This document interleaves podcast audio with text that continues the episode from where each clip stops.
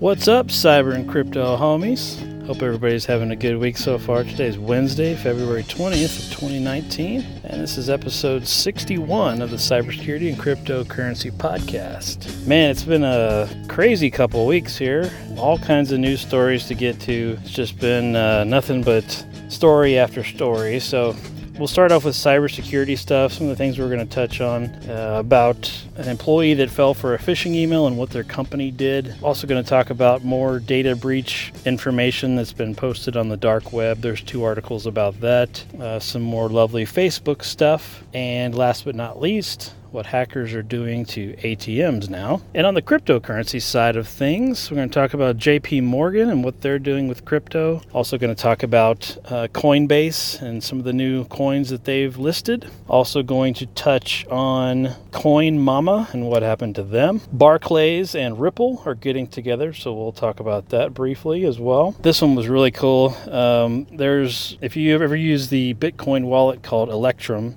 uh, you'll want to hear this one. That's certainly a cool one. Uh, there's some phishing going on with that Electrum wallet. Uh, there also is a new way to tip on Twitter, which is kind of interesting, uh, using crypto. And then more news about Coinbase and another acquisition for them. So, got a lot to get to here. So, we'll start with the employee. The BBC reported this. A company sued a worker who fell for a phishing scam.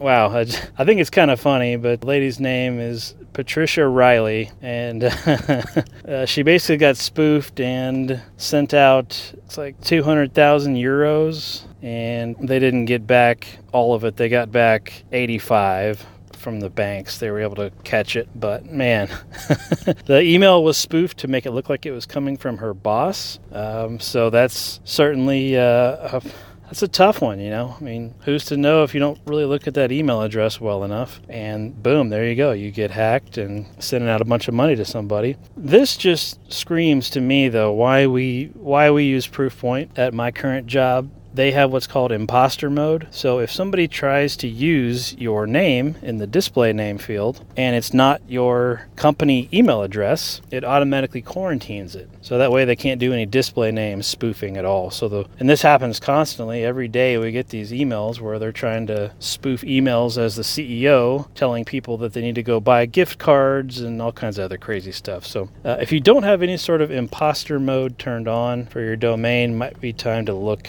had a solution that does that. But anyway, this this poor lady's getting sued by her company. Wow, I just thought that was kind of funny more than anything. I've never heard of a company doing this before. So anyway, it was it was quite the story there. But I'll post that one on the show notes so you can read more about that. Some other cybersecurity news here. We've all heard about the massive breaches that have been going on left and right and now a lot of these are getting posted on the dark web you're seeing more and more and more accounts. This one in particular is 620 million user records.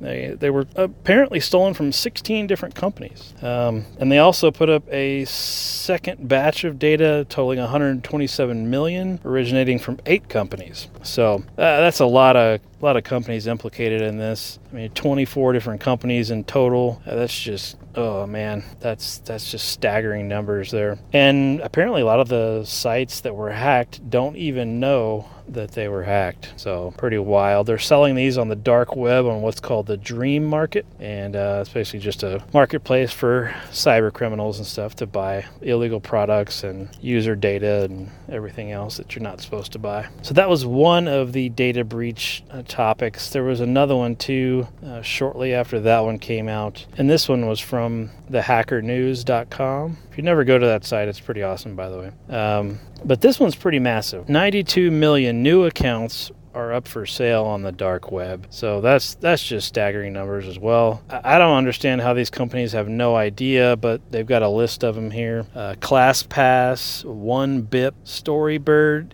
Street Easy, Houzz. Anyway, there's several others in here too. But all these companies were apparently phished in one way or another, and the hackers got all kinds of information from them to the tune of 92 million user accounts. So, certainly incredible to see these numbers, and it's very staggering to see that this is just happening left and right, one after another. Um, I think I previously said 127,000. It's 127 million uh, for the previous article. Uh, but man, so you're talking 240 million accounts plus this other uh, breach of 93 million. So overall, this is just crazy amounts of data out there on the web, on the dark web, that is, that you can go up there and buy. But if you don't have a password manager yet, now is a great time because if you reused a password and you logged into any of those sites, you've been pwned. So go get a password manager like Dashlane or something similar and protect yourself from stuff like this. All right, some other news about our good friends at Facebook. This was kind of a cool one. There's a new hack to uh, hack Facebook accounts, and they basically did a cross site request forgery vulnerability. And essentially, when the user uh, clicks on a link, they can apparently take over their account. So, pretty interesting stuff there. They're they're spreading it through Facebook Messenger as well, too. So, pretty wild stuff there. But more fun news about your friends at Facebook. And continuing with the Facebook theme, there was another article about Facebook and what they're doing here. It like, looks like they've got an Android app, apparently, is storing Facebook user data in two unsecured places a Firebase database and an API server. So this is just basically data leakage. And um, wow, they're, they're saying this uh, Firebase database server was configured in test mode. which basically allows anybody to get to the URL. So that's uh, wow, that's pretty crazy. And of course, Facebook has no comment on this just yet. There's also no reports of how sensitive this information was that was in these databases. But wow, I mean, just another black eye for Facebook It's pretty wild. But I'll post this in the show notes as well. But apparently, 1 million people downloaded this app from the Play Store. So let's just hope that you know, some of those million people aren't using it for malicious purposes now. Certainly scary there. All right, the last thing in cybersecurity is about what hackers are doing with ATMs now. I thought this was kind of funny. Funny, not funny if you're a bank. Um, but they've essentially made it into a game, a slot machine game, where they basically you click a button that says spin and it runs through and decides which cartridge it's going to empty and it just spits out money from the ATM. The hackers are exploiting this by drilling a hole in the ATM and putting in a USB drive into those ATMs as well. So, pretty wild stuff there. I thought it was kind of funny that they turned it into a, a slot machine kind of game, but uh, I'll post that in the show notes as well so you can read more about the slot machines that are also called ATMs. All right, jumping over to the cryptocurrency side. The first story here I thought was probably the biggest news of the last couple of weeks. And it's funny because the JP Morgan folks came out, you know, I guess it was in 2017, they were saying, oh, Bitcoin's a fraud and it's never going to do anything. Blockchain's, you know, bull crap and whatever. Well, JP Morgan is rolling out the first US bank backed cr- cryptocurrency. And I think they're one of the, I mean, aside from Santander, which is using Ripple, looks like JP Morgan's created their own. Uh, so they're not leveraging Ripple or anybody else, they've created their own. So it's going to be called J- JPM Coin. Um, so certainly interesting stuff there, but I think it's really hilarious that the the I think it was the CEO or president of of JP Morgan came out and said, oh, this is a bunch of scams and blah, blah, blah. And now here they are. They're starting to use it themselves. So kind of funny. But that, that's huge news for the cryptocurrency space in general to see that a massive bank like JP Morgan is going to start using cryptocurrencies. So, pretty wild stuff there. Uh, apparently, it's going to be used for very large transactions at first, business to business type transactions and whatnot, or just moving money around within JP Morgan. But uh, certainly certainly pretty cool to, to see a big firm like that starting to get into it. All right, some other news here about Coinbase. You can now, so we talked several weeks ago, probably a month or more now, about Bitcoin Cash and how it not only screwed up the, the price of the market at the time, but they forked the coin into multiple different ones. Well, uh, Coinbase just added support for uh, BSV, so that's Bitcoin Cash Satoshi's Vision. So you can now get that on your Coinbase app on your phone or through the Coinbase website. But cool stuff there. Hopefully, all the people that dumped their money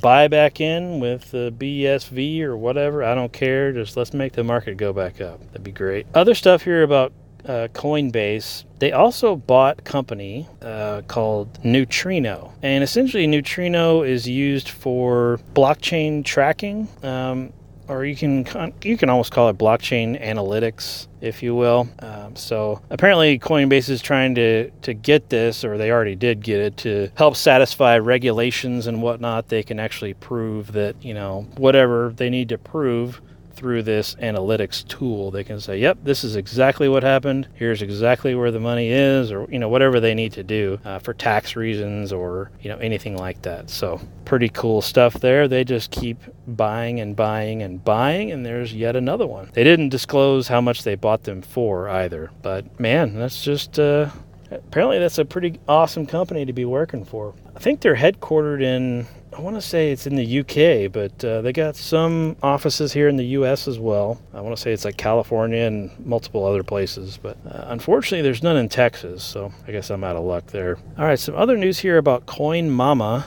I don't really use Coin Mama. I don't know anybody else that does. Apparently, a lot of people do. Uh, 450,000 users were affected in this Coin Mama hack, so that's a pretty pretty big hack, I would say, especially for a cryptocurrency exchange. However, the good news here, if there is any good news, the hackers didn't steal any crypto. They got usernames and password or email addresses and password hashes. So, you know, personally, I'd rather them have that than get all my money out of the exchange. So, yes, it's still bad, but it could have been a lot worse if they actually took everybody's money as well. But if you think about it, all those accounts, those 450,000 accounts, if they are able to crack the passwords, then they do have access to those accounts and then they, they really can't take your money. So be careful if you use Coin Mama. Go out there and change your password. Uh, but Coin Mama's taken steps. I think they've also reset all these account passwords. Um,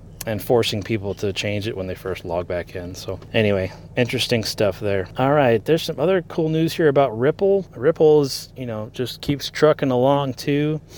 Barclays, the other pretty large bank, I would say. Um, they are going to start working with Ripple as well to help them move funds internationally. So that's pretty cool. Santander's doing kind of the same thing with Ripple. So here's yet another bank jumping on board. Uh, so Barclays is now going to be using Ripple for cross border payments. So Ripple keeps growing in popularity. The price of Ripple's kind of stayed pretty low in general, but uh, I'm sure after a while it's, gonna, it's bound to go up at this point. All right, some other news here. This one was pretty cool. I use the Electrum wallet personally. Um, you can get on your desktop on your mobile phone. Uh, it's a Bitcoin wallet, um, and essentially this was this is a pretty wild campaign that the hackers were doing with these. They were taking the error messages that you would normally get in Electrum and they were putting in a phishing link in there, telling the users they needed to download an updated version of the wallet. What the users didn't know is that updated version of the wallet was the hacker's updated version, and they would steal that person's private keys and then withdraw all their money. So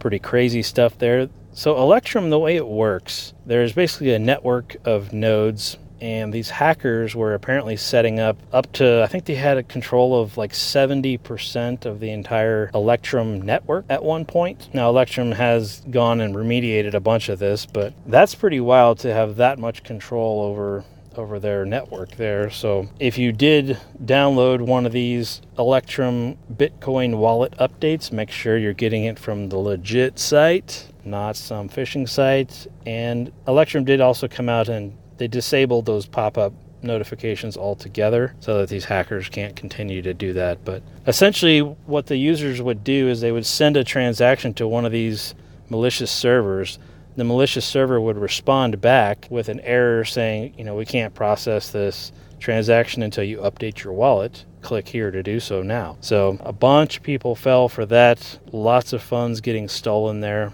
Um, but really, really scary stuff there too. I didn't see any issues using the Electrum app on my phone, but you know, I, I do keep that one updated pretty regularly from the Play Store. So I'm not sure how this would affect, you know, phones in general. It may have only affected uh, like the desktop wallets for Windows or Mac or whatever. But certainly wild to see that they had 70% control. That's just uh, the staggering numbers there. All right, the last thing in crypto, you can now send Bitcoin tips over the Lightning Network to people on Twitter. So instead of liking their articles, you can send them some Bitcoin.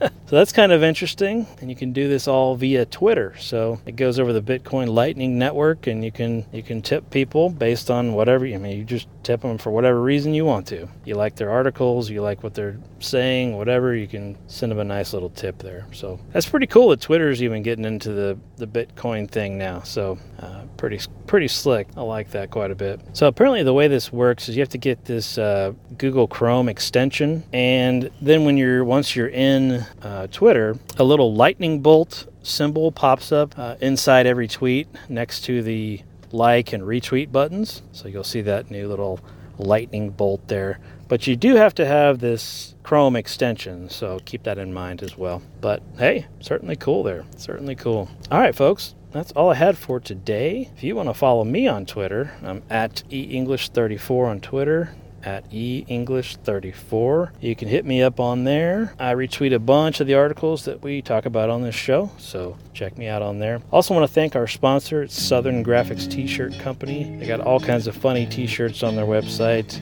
so go check them out as well. Their website's southerngraphicst-shirtco.com. All right, folks, thanks for listening and have a great day.